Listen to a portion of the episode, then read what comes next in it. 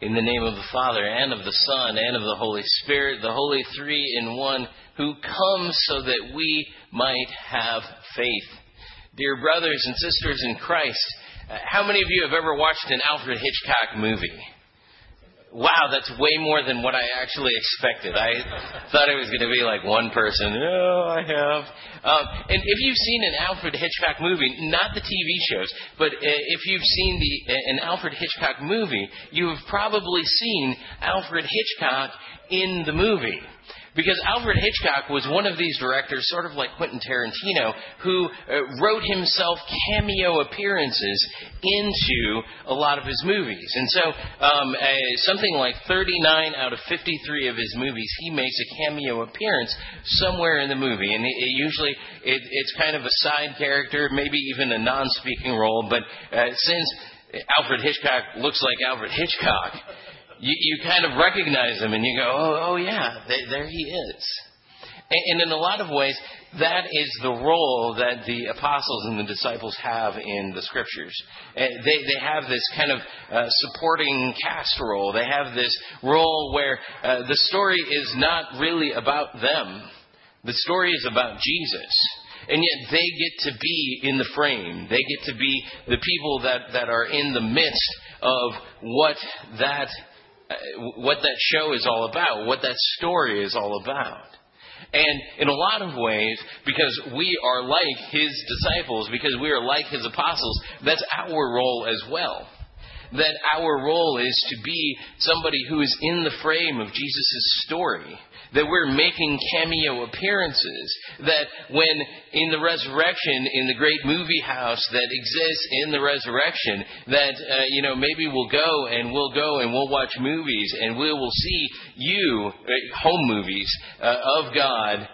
We will see you in some of those, and you'll be making these cameo appearances, and you'll say, "Oh my goodness, there's my friend," or "Oh, look at that, there, there there's me. I'm in, you know, this scene. Here is the minute and the second in which I show up." And so, as we start to consider what it means to be in that cameo role, we started off with this person who, uh, his cameo role, we're kind of not sure that we want to fill those shoes. This guy named Thomas, who uh, we know is doubting Thomas, and uh, yet uh, that's, that's really not kind of a, a you know favorable understanding of who this guy is. None of us want to be known as you know doubting Jay. We want to be known as, well, who has faith. And in a lot of ways, it's kind of funny that we say that Thomas is doubting Thomas because this is actually his second appearance in uh, this movie of the story of Jesus Christ. He shows up in the very first at the scene where Jesus is about to go and raise Lazarus from the dead. And as Jesus is about to go and raise Lazarus from the dead, there's this interesting interchange between Jesus and Thomas. Jesus says that he is going to have to go and see Lazarus because Lazarus has died. And Jesus knows that he's going to be going there and he is going to raise him from the dead. And all of the disciples are kind of worried about this because that's not really a safe move for Jesus. Jesus is putting himself in a little bit of danger there because there are people who live around Lazarus who want to see Jesus dead. And so when the disciples are kind of back and forth with Jesus, all of a sudden Thomas comes out and he says, Well, I will go and die with you, Jesus. I mean, it's like a scene out of Braveheart. Thomas the twin, ready to go and die with Jesus. And that's who we want to be in our cameo appearance, right? We want to be the one who's right there next to Jesus, blue face paint and all. Ready to say, I'm ready to go and die with you, Jesus. And then he shows up in this scene that we just read, the scene where he's off doing something, we don't know what, but he's off doing something when Jesus appears to the disciples and he says, Peace be with you. And he shows them his hands and his side. And then Thomas seems to come back a little bit later after Jesus has left, and after eh, he, he comes back, all of the disciples are abuzz, and they're saying, Well, you wouldn't believe what we just saw. We saw Jesus. And he showed us his hands, and he showed us his side, and it had to be Jesus. We know that it was him. And Thomas goes, Man, I don't think so. And there's a little bit of understanding that I have of Thomas because I think Thomas and I are alike in some ways here. Because I kind of have this tendency to um, uh, have have this weird relationship with with what people's expectations are. And so I am the person who, if somebody says, well, this is completely impossible, we'll never be able to do this, I am always the person who says, in that situation, let's do it. I know we can do it. I am positive if everybody else thinks that this isn't going to happen, I know for sure that it will. Because I will be on the team, we'll get this thing going, I'll start assigning people, we'll make it happen. But then in other situations where people are like, well, this is a sure thing, this is, you know, this is absolutely going to happen, I kind of step back from that and go, eh, we'll see. And, and what that is, is it's, it's really what Jesus accuses Thomas of. It's faith in the negative. It's belief in the negative. It is disbelieving rather than believing. It's this sense of, well, whatever everybody else thinks, I'm not going to think that way. And I think sometimes we get convinced that that is what faith in Jesus is all about that if everybody else thinks that Jesus doesn't exist or, or that Jesus wasn't really the Savior or that whatever, that we then, in our choice for the negative, in believing that since everybody else doesn't see Jesus as Savior, He must be. And we kind of get wrapped up in that sense of, of belief that, well, this is about me not believing in what everybody else believes. It was like we understood those peer pressure lessons from middle school really too well. And so there's this this sense in us that we go, well, if everybody else believes it, then I don't. And that seems to be where Thomas is at here.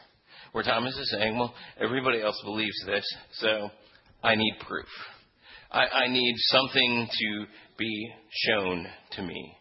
And what he wants is he, he wants this firm reason. And that kind of is kind of escaping this realm of belief.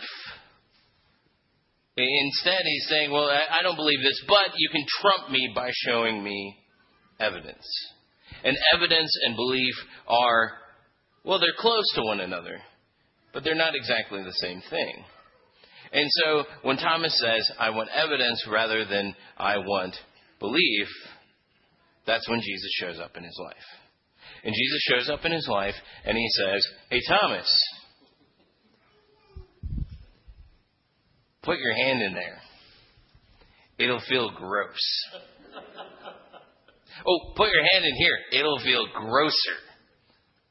I mean, have you ever thought about the idea of sticking your hand into Jesus' side? Yeah. But what does Thomas do? I've always thought that this was interesting. What does Thomas do? Does he stick his finger into Jesus' side? No. Because all of a sudden, Thomas doesn't need evidence. Because he has belief, he has faith. He is able to on his own without receiving evidence, he is able to say, I believe that you are truly Jesus. I don't need to test this anymore. I simply have faith. I have faith that if I put my hand into your hand, that I would feel that there was a real hole there, and I would feel that there was a real hand there. And I believe that if I put my hand into your side, I would be able to squeeze your spleen or something. I mean, really, putting his hand into his side. It's where your spleen is. And, and so Thomas gets what faith is all about. And we know that he gets faith what he, he gets that what faith is all about because of this kind of weird story that happens to Thomas after all of this happens. Because uh, and this is not from Scripture. This is a completely outside story. And so it may be true, it may be not, but at least it's a good story, and it kind of lets us know the trajectory of Thomas's life. According to historical accounts, it appears that Thomas, after he was with the disciples for a little while, what he did was he went and he went to India. In fact, there's a fun little story about how Thomas was a carpenter and how Thomas was in the middle of the market while he was in Jerusalem. And because he was a carpenter, and he would go and he would say, Well, I am a slave to a carpenter. Because Jesus also was a carpenter. He was a, the word was tekton, which is probably bigger than carpenter. It's probably more like general contractor but it just doesn't have the same ring. You can't put that on a bumper sticker. My boss is a general contractor. It doesn't really work. Um, but you have have this sense where he said, "Well, my master is a carpenter, and I too am a carpenter." And uh, there's this story about how he's in the marketplace and he sees this vision of Jesus, and Jesus goes and he sells him as a slave always a fun little weird Jesus story there when Jesus is selling you as a slave. It's hard enough for us to grasp that we are Jesus' slaves, but then when he sells us, oh boy. But he sells him as a slave to the king of India. This guy named Gudafara. And so he sells him to this king of India, and he is a carpenter. He, that's what he does. And so uh, somehow we find out that Thomas ends up, maybe it was because of this vision, maybe it wasn't, but Thomas seems to have ended up in India.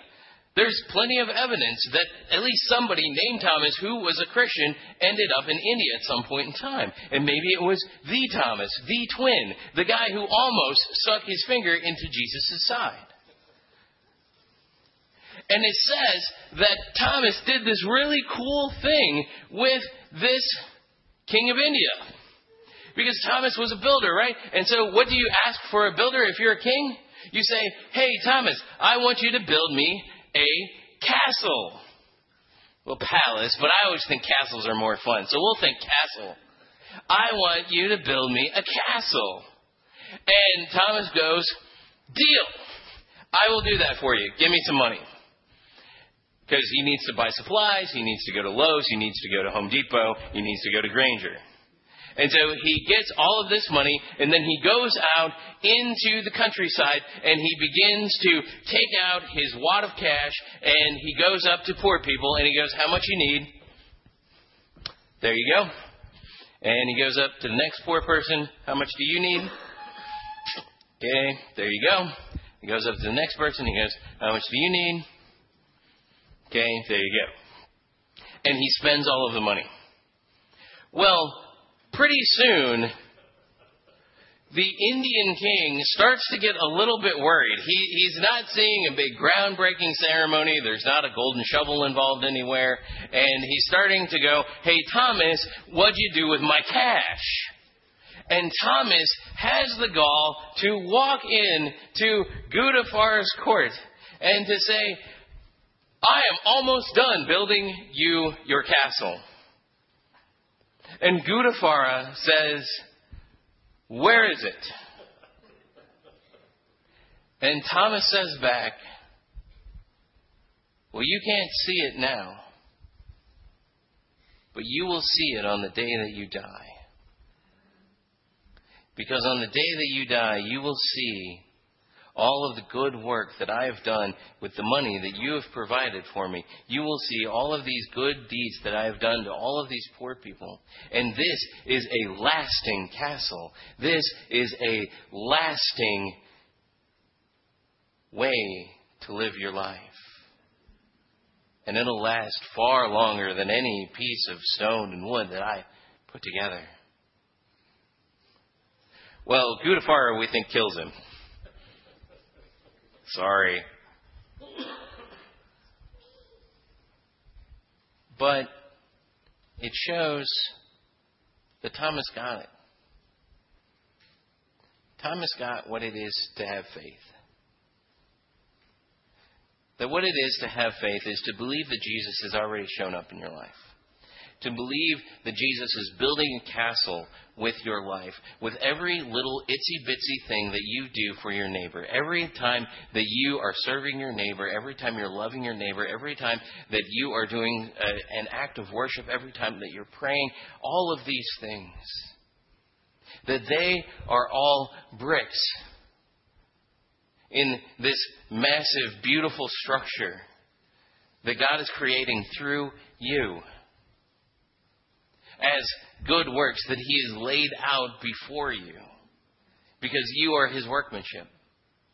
That the things that you do, even though that you may not see them here as bricks in this wall or as other things, that we have faith that we have a God who not only has saved us from our sins, but He has granted us a new life in which He has given to us the ability to build in His kingdom.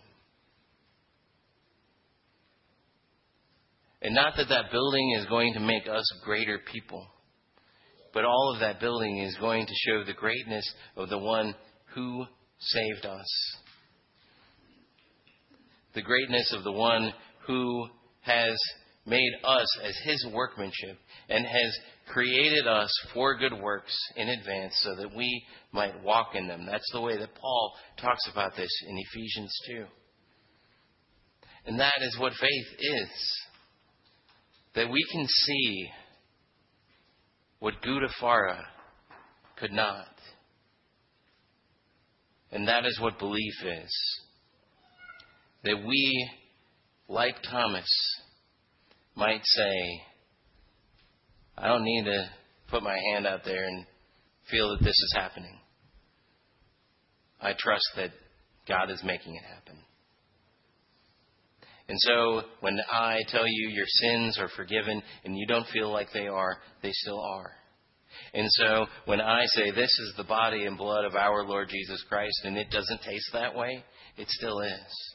And when I say this baptism includes you into God's family and you still feel like you're an orphan, you still are His son and His daughter. Because you can see, like Thomas did. Amen.